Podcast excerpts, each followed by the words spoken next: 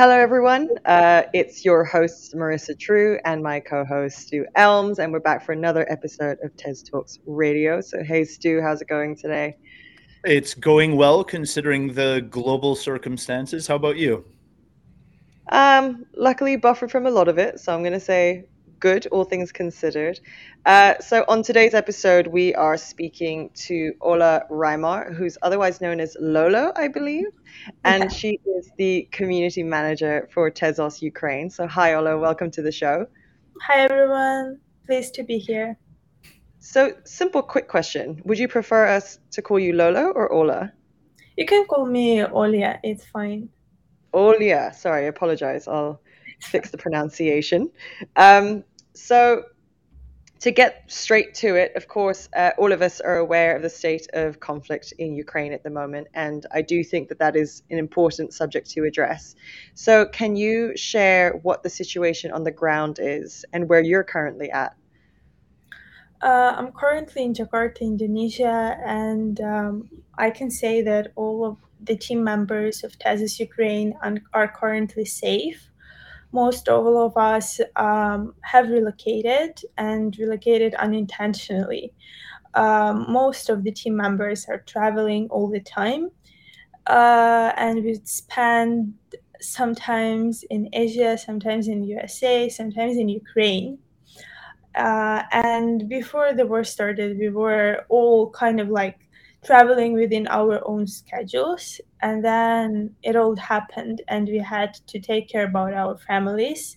So some of us had to go back and help our families to relocate, but finally we all are more or less safe and trying to get back to work, because obviously it's the 14th day of the war right now.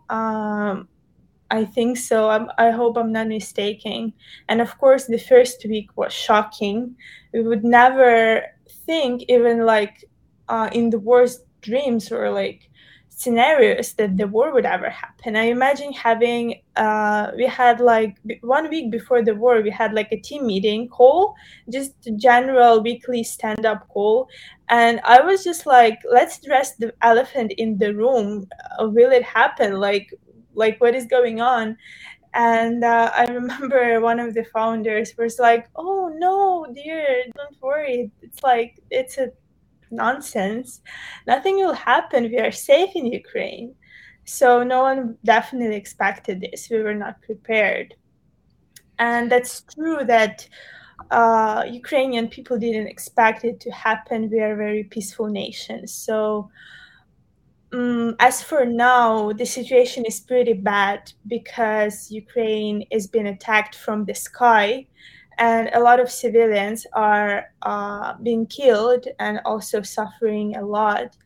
A lot of cities are surrendered, and people have no food or access to medicine or access to relocation whatsoever. So, but still, it's stable. You can say that there are 24 main big cities in Ukraine, like regional important cities, and none of those cities were actually occupied by the aggressor. So all of that cities are like pretty stable, but still we all are shocked how innocent people are being killed on the daily basis. And I think the most important factor is that how strong Ukrainian people are, like how they all united and how they become like so connected to each other. I mean, volunteering organizations and everything that is happening. Speaking for myself, we would always consider ourselves to be global. Like we would, from the Tezos Ukraine, we would have a community like communicating in Ukrainian, Russian, and English, and we would always like write articles for the blog in 3 languages, and we would never be like political or very strong patriotical or anything. We would never make such statements or whatsoever, and we would always position ourselves as kind of like non-profit organizations that mostly promote Tezos blockchain, and we would like to promote it globally, like do whatever we can, but especially in our countries, right? But even for us, the fact that innocent people were dying was so shocking, and that our home was under attack, like, it was a strong point to make. And that's why we started the whole initiative and everything, because that's the whole other experience when you see your kindergarten where you went as a child being literally destroyed. And that's like, it cannot be in any words explained. I mean, first of all, I'm very glad to hear that everyone in the Tezos Ukraine team is safe. And unfortunately, they are extremely heavy circumstances. And it's understandable to see how essentially you are forced to take a stance when, you know, under attack. It's devastating to watch on the news. Obviously, we're all buffered from it. We're watching it from the outside looking in. And it is very difficult to articulate what exactly is happening, because I don't think anyone foresaw a conflict of this magnitude happening in our time. Absolutely. Yeah, for sure. Hi, Olya. Obviously, like, it's a terrifying and very sad situation. I'm just wondering if we could maybe get a little bit of background before you kind of share more of your perspectives and what you guys are doing. To set the context a little bit, can you tell us a little bit about Tezos Ukraine specifically, when it was created, how big the Tezos community is in the Ukraine, things like that? Yes. So basically, Tezos Ukraine is a nonprofit organization run by Ukrainian blockchain enthusiasts and industry experts. Our mission is to facilitate and expedite the growth and enhancement of Tezos network in Ukraine and Eastern Europe. It was created in 2014 or 15. If I'm not mistaken. And initially it was like a very small organization of a few people there. But with the years it grew much, much more. And that's when I joined the team. As for now, our community encompasses more than 5,000 people in all social networks connected together. And we held hackathons. We do like workshops, educational courses for all the blockchain enthusiasts to learn about Tezos and learn how to use it while developing the technology. So in total, we held 3 hackathons, and the recent one that we didn't have a chance to finish, it actually had more than 1,000 participants and more than 100 teams in it, which makes it like huge in general. And our community of Tezos Ukraine is very, very international, I would say, because it's all Eastern country residents in there. Mm-hmm. But initially, the team of Tezos Ukraine is Ukrainians. I think that's basically in a nutshell what we do and what our basic principles are. And it's also important to mention and underline that we are supporting Tezos network, and we are trying to facilitate it in Eastern Europe. And before that, we have never made any kind of political statement or any kind of like, this type of activity is not typical for us. Yeah. We would position ourselves as international organization in Eastern Europe. However, we were forced to step into it. We were forced to do something because it's kind of a situation where any human being is involved, and this situation is kind of threatened the whole world. That's why we were forced to become more active in this sphere right now. Well, obviously things have escalated very, very quickly. Yeah. How has that impacted your team and your ability to do the things that Tezos Ukraine does? So actually, before that, we had a pretty tight schedule. Like before the war started, and usually we have a pretty tight schedule because we have Tezos Ukraine blog that is like that has weekly updates, and our materials are always very comprehensive, very educational and detailed. We write different articles starting from the general news, from the network, and going into some kind of analytical or educational articles. So we try to post like two times a week, and we are very busy with preparing those materials. And also we are establishing educational courses time to time, which involves like making video lessons, making instructions, and then holding workshops with experts and also with the specialists from the industry, and doing sometimes kind of small quizzes and competitions for the users. And then the huge thing is we have is the hackathons, where we gather the teams from Eastern Europe, give them the task. This year it was 15 tasks. And then it's like this year it was the whole month of the hackathon. So we had a huge promotional campaign. And then for a month we worked with the teams. We had technical mentors and team mentors. And we provided constant assistance for the teams with their projects. So for a month they had a chance to develop really, really advanced products that would even apply for Tezos Foundation grants. And Tezos Foundation is always very interested in our hackathons because the level of the teams is very high. So that's how we were very busy. And the last month before the war started was so intense because we were organizing the hackathon and we were working with the teams, and we saw amazing progress from the teams, and we had a lot of interest from the previous hackathons, actually. The winners of our previous hackathons actually launched such projects as Temple Wallet or QuickSwap or Tezos Mandalas projects. And all those projects this time were involved as sponsors and mentors. Each project from the network, the most successful one, provided a challenge for our hackathon. And then they were so interested in like working with teams, headhunting teams, talking with them, and we were constantly organizing that.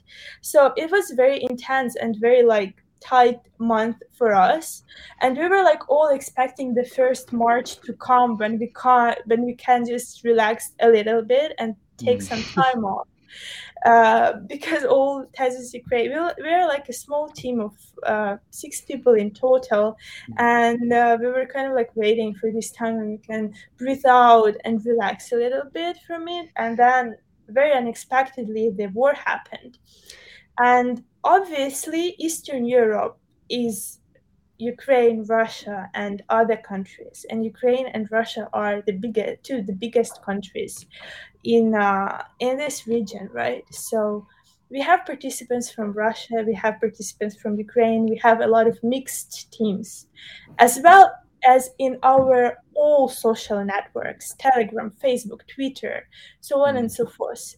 So we face not only the problem that how we are going to address this issue like as an organization, but we had an actual problem how to handle teams as for now.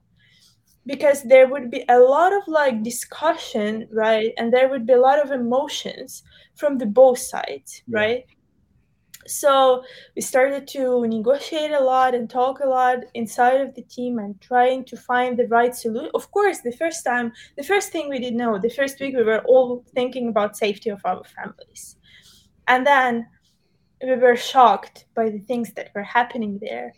And personally, from my perspective, some of my classmates, they actually died.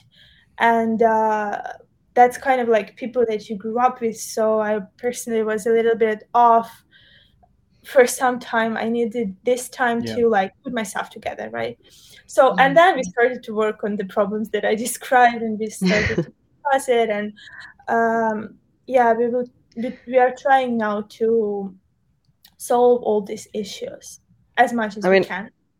I think there's a few things to touch upon on what you just said. Firstly, the immense amount of effort that goes into running Tezos Ukraine and spreading awareness of the Tezos network via such a small team of, I think you said 6 people. So yeah. I think you should pat yourselves on the back for, I mean, the hackathon due to all the, like, the educational workshops, every single initiative that you're working on. It's so impressive. And the fact that you've managed to capture a community across Eastern Europe rather than just Ukraine. Tezos Ukraine is more the namesake. But then, yeah, to anticipate sort of how you were going to handle the rising conflict as an organization when, you know, you're also dealing with matters of personal safety and losing relationships. I'm so sorry to hear about your loss, because I think that is one of the devastating realities of what's going on. But in that, Tezos Ukraine did take a stance, as you mentioned earlier. You created an initiative to support Ukraine by fundraising Tez. Can you share more about where the funds are going and what it's being used for? Yes. So we launched the Tez Stands with Ukraine website because mostly we wanted to facilitate holders of XTZ and help them to donate to Ukrainian army, because our community asked a lot how they can help and what they can do in order to help. And we noticed that it's impossible to donate Tezos directly. So we launched Help Tezos, Tezos Stands with Ukraine website, where holders of XTZ can actually help and donate Tezos to Come Back Alive Foundation. So what is Come Back Alive Foundation? It's the biggest Ukrainian foundation helping Ukrainian army and just Ukraine in general to resist the invasion. And it was firstly formed in 2014 when Russia first invaded Ukraine. And through this organization, Ukrainians already donated more than like 15 million to the foundation. And this foundation proved itself to be very reliable, because they always post receipts and all the reports. So since 2013, we had the chance to monitor their work and make sure that money goes to the right way. Mm-hmm. So 80% of the donations are going there, and then 20% are spread, because there is a Ukrainian army, the army itself, that is fighting. And I'm sorry if I'm mistaken, because I'm not an expert in military art or any kind of military activities, but there is like an army, but there is like forces that were formed to protect each big city, because Ukraine is a huge country, right? So there is 24 biggest cities, and there would be like forces. For example, the men that cannot join the army, they cannot join the army, they didn't go to the army, so they cannot join. And they form kind of like organization, the government forms this thing to protect the city itself, right? To protect the city. So the rest 20% goes there. And we have been mostly helping these forces for Odesa city, because we kind of all have relation to the city, Tezos Ukraine. And there is a lot of like cultural monuments there, a lot of like inheritance in terms of architecture. So we are spreading 20% among different like smaller organizations, or where we see that we can help. Because as you said, we have a lot of like personal connection to the like some city or particular organization. For example, that a lot of hospitals were attacked, so we would help the hospital or help the volunteers. Yeah, and basically. We are accepting XTZ, but we are also accepting, like, we are sharing the whole on our website, fundraiser website. We are not just encouraging people to donate XTZ or only through our website. If you have Bitcoin or other cryptocurrencies, Ukrainian army accepted directly as well. So you can find all those requisites and addresses and everything on our website as well. Our initiative is not about making us like kind of popular or show off our work. We just try to spread information as much as we can inside of the community, because at the end of the day, the basic principles of Tezos community or any blockchain, that would be like decentralization, transparency, and just like the basic human rights to be independent, to make his or her own choices, right? If you try to make it as simple as possible and dive into the core of the question. And that's what we're trying to stand for. That's the really important moment for the whole world to understand that it's our turn to do something, not to be silent and not to be indifferent in this situation, because every person can do something and can help in this situation. Yeah, so it's become abundantly clear that cryptocurrencies being harnessed is a very unconventional but rapid means of offering international support in times of crisis, whether on a broader level or a very much an individual contribution level. But to rewind that slightly, can we get a sense of what the state of cryptocurrency regulation and acceptance was in Ukraine prior to this? Yeah, before the war started, the Ukrainian parliament was working on the bench of laws that would facilitate the use of the cryptocurrencies in Ukraine and try to legalize the basic use of it. We also have the Ministry of Information Technologies that are working on a lot of projects also connected to blockchain as well, because Ukraine has a strong connection to the European Union and try to implement every innovation that is happening here and there. But of course, we were far from using cryptocurrencies in everyday life or using cryptocurrencies as a governmental means of payment together with fiat payments, for example. And it still was very difficult to for example, pay taxes from your income into cryptocurrency or so on, but not impossible. The usage of cryptocurrencies in Ukraine was still like much better than in other countries, and they were not banned at all. They were not like considered illegal. However, their status were a little bit vague. Okay, so while there wasn't necessarily regulations in place per se, there was in general a bullish attitude, or at least a very accepting attitude towards crypto adoption within Ukraine.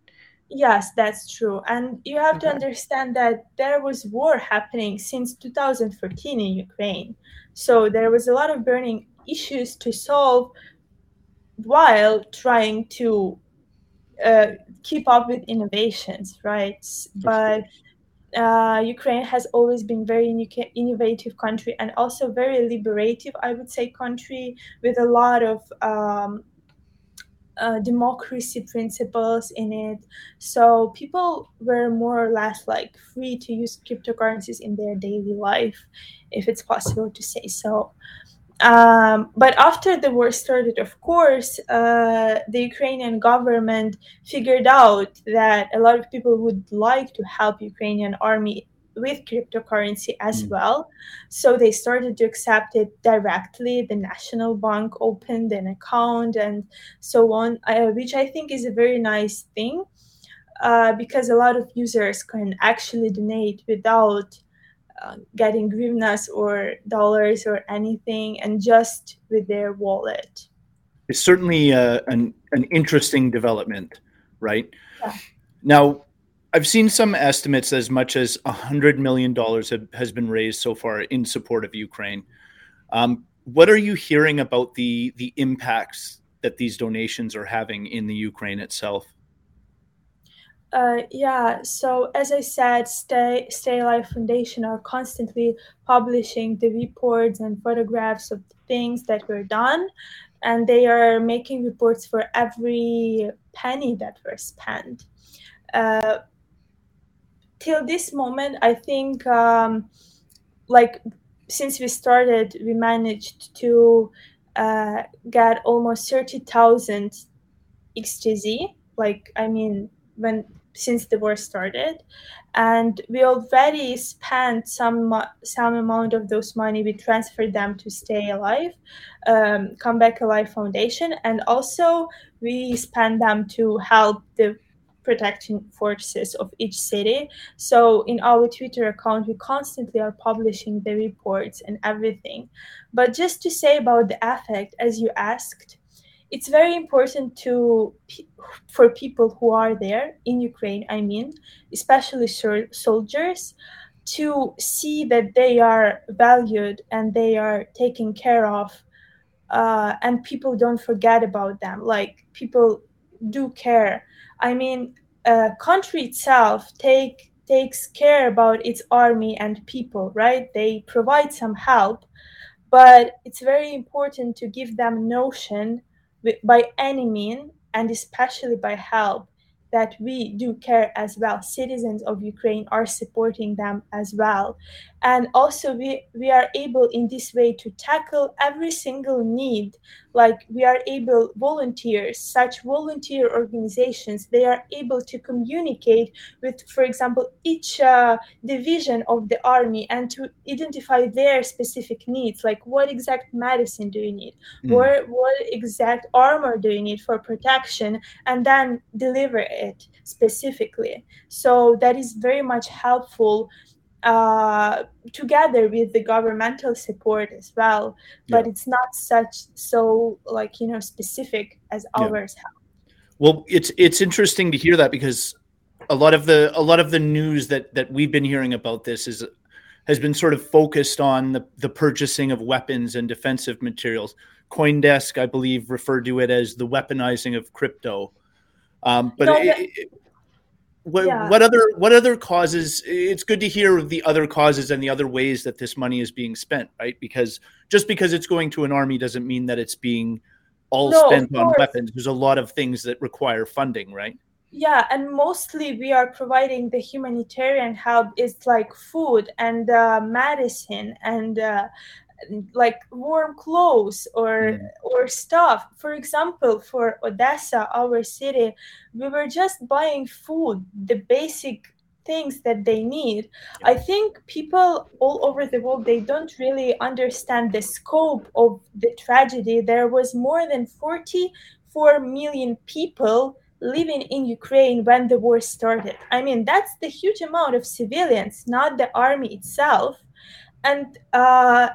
And they have to understand that they've been attacked from the sky, and that's a huge, psychologically, it's very difficult to stand this thing when you can't really leave your home because you're constantly being bombarded by the planes that are flying over your sky, right?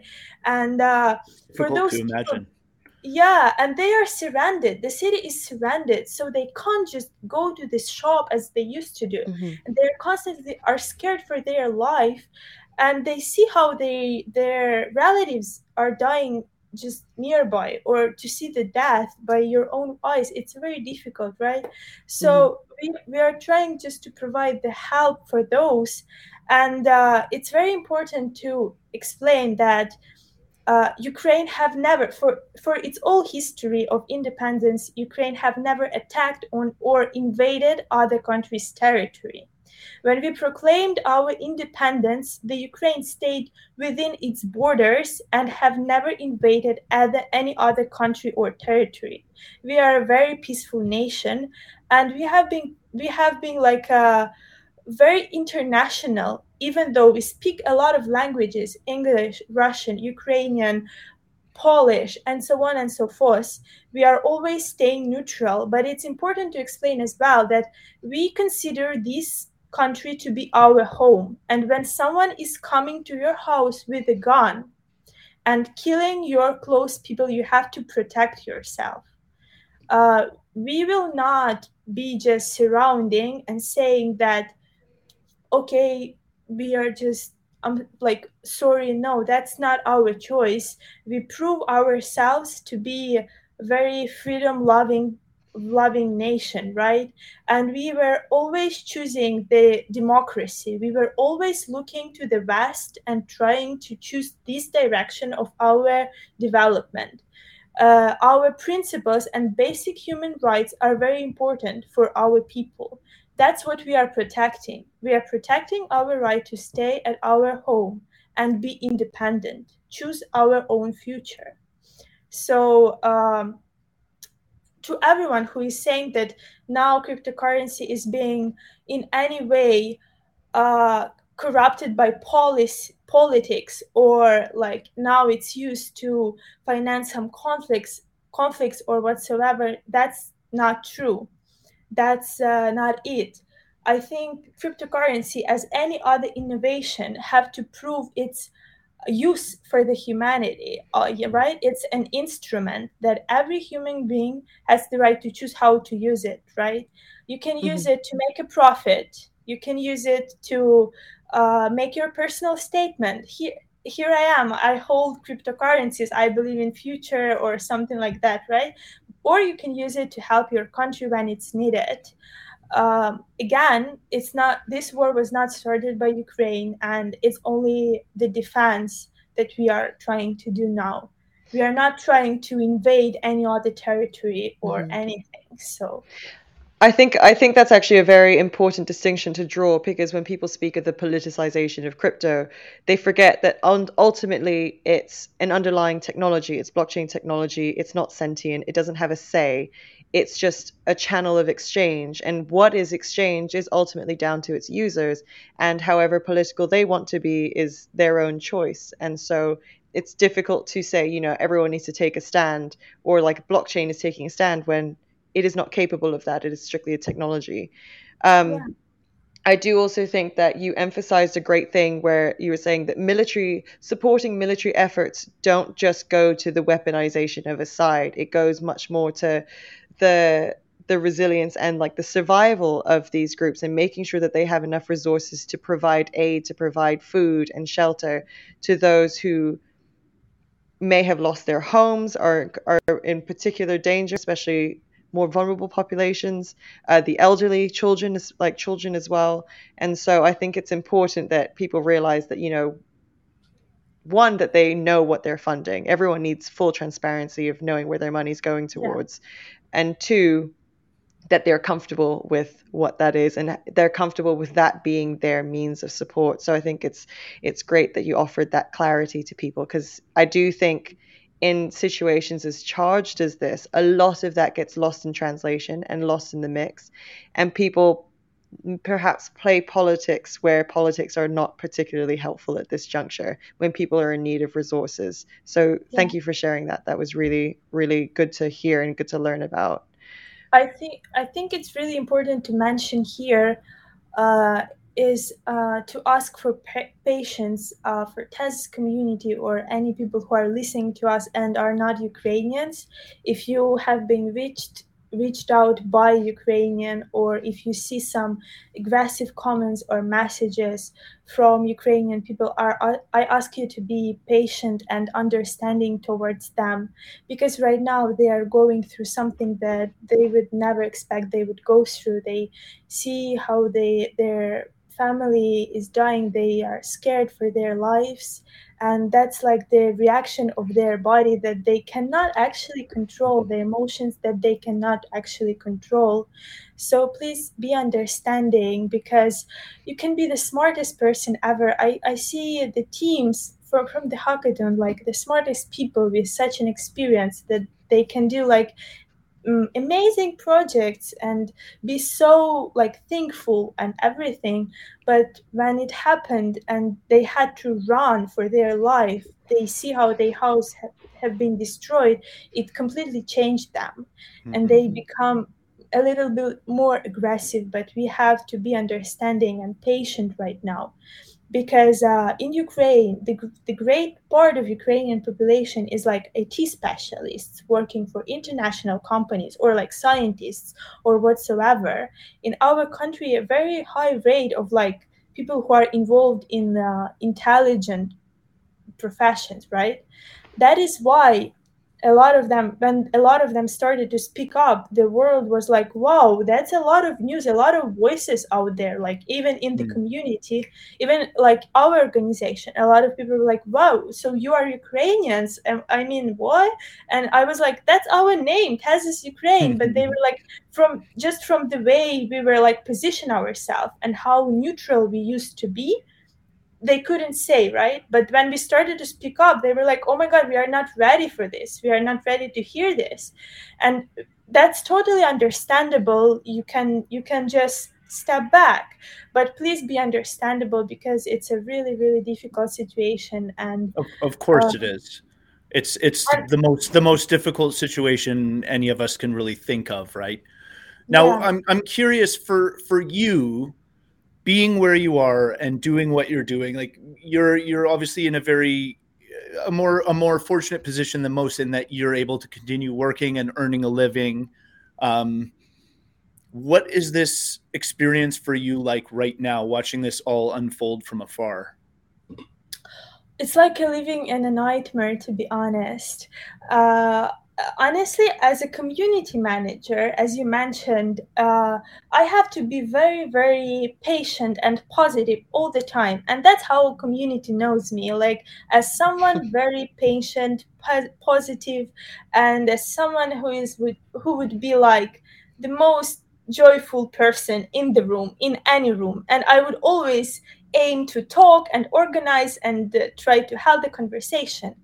And then when you kind of like see all this happening on your computer, and your brother is calling you crying, and but at the same time you are safe, you feel such a guilt. Mm-hmm. I mean, you feel this incredible guilt for being safe, for being able to sleep in your own bed instead of going to the bomb shelter. Yeah.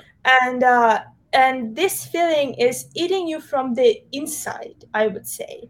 And I would speak for all of Ukrainian people who were abroad when it started, or like for people who evacuated from Ukraine, because we feel that we are guilty. And for quite some time, it was paralyzing feeling, because we couldn't do anything. We couldn't work productively. We couldn't help even, because we were feeling guilty. We couldn't eat. I couldn't eat. I couldn't sleep. I was just constantly watching the news, and then putting myself even in a deeper feeling of terrible, just sorrow. Right. Yeah. But you've been able to sort of use that in a proactive way to put this initiative in place. Yeah. And get some money flowing into the country to help with this stuff. If somebody wanted to contribute, how would they go about doing that? Yeah, please visit the website donate.tazis.org.ua, or join any of our community on Telegram, Tezos Ukraine, or on Facebook, Tezos Ukraine, or on Twitter. We have all the links there, and we have the very, very detailed instruction on how to use or like how to go to the website. And it's very simple. And also to mention the Madfish Solutions, with whom we partner up together to make this solution possible, because it's very, very easy website, very easy to figure out. So yeah, just join our community if you want to, and you can help. And it's important to say thank you to all of the members who already donated. I mean, we did a great job, guys. And thank you for all of your support. We see all the messages. I mean, we have the massive income of foreigners to our communities expressing their love and support to Ukraine. And we are very grateful. We are very grateful for every help. You can donate the smallest amount, but you will be sure that this money will be used, this currency will be used for the good sake. So we see that all. Sometimes we are not able to respond to everyone, but you have to know that we are very grateful. I mean, you said it before, but you really are a great community manager in spinning the positive. That was an excellent message to hear. And in that positive and optimistic vein, I think the last question that we have before we round this conversation down is, what are you excited about in terms of the future for Tezos Ukraine? Like, what is the thing, what is the work or the project that you really hope to get back to as soon as you can? And what is your goal there? Right now, our first priority is to win this war, to protect our country, and to go back home to hug our families. That's what we all are concentrated on. And we get inspired by those people. You have to know that people in Ukraine are so cheerful and joyful. And that's where we get our inspiration. So that's our goal number one, is to protect our country. But then we are hoping to finish our hackathon that promising to be the most successful hackathon in the history of Tezos community and provide new projects and new solutions for ecosystem. We have a few very, very promising teams that we work together now. So we hope to end up those teams into successful projects in the ecosystem and assist them in any way we can in order to make a product that is useful for the Tezos community. And then the goal number three would be to launch another educational course that we were planning for a long time for 2022, but I cannot spoil a lot of details for you guys, even for the community, I cannot spoil a lot of details, but I think those people who learn something from us, read our blog, they can see that all our educational courses are very, very fundamental and very detailed. So we plan to go even further in that and be even more detailed, fundamental, and informational.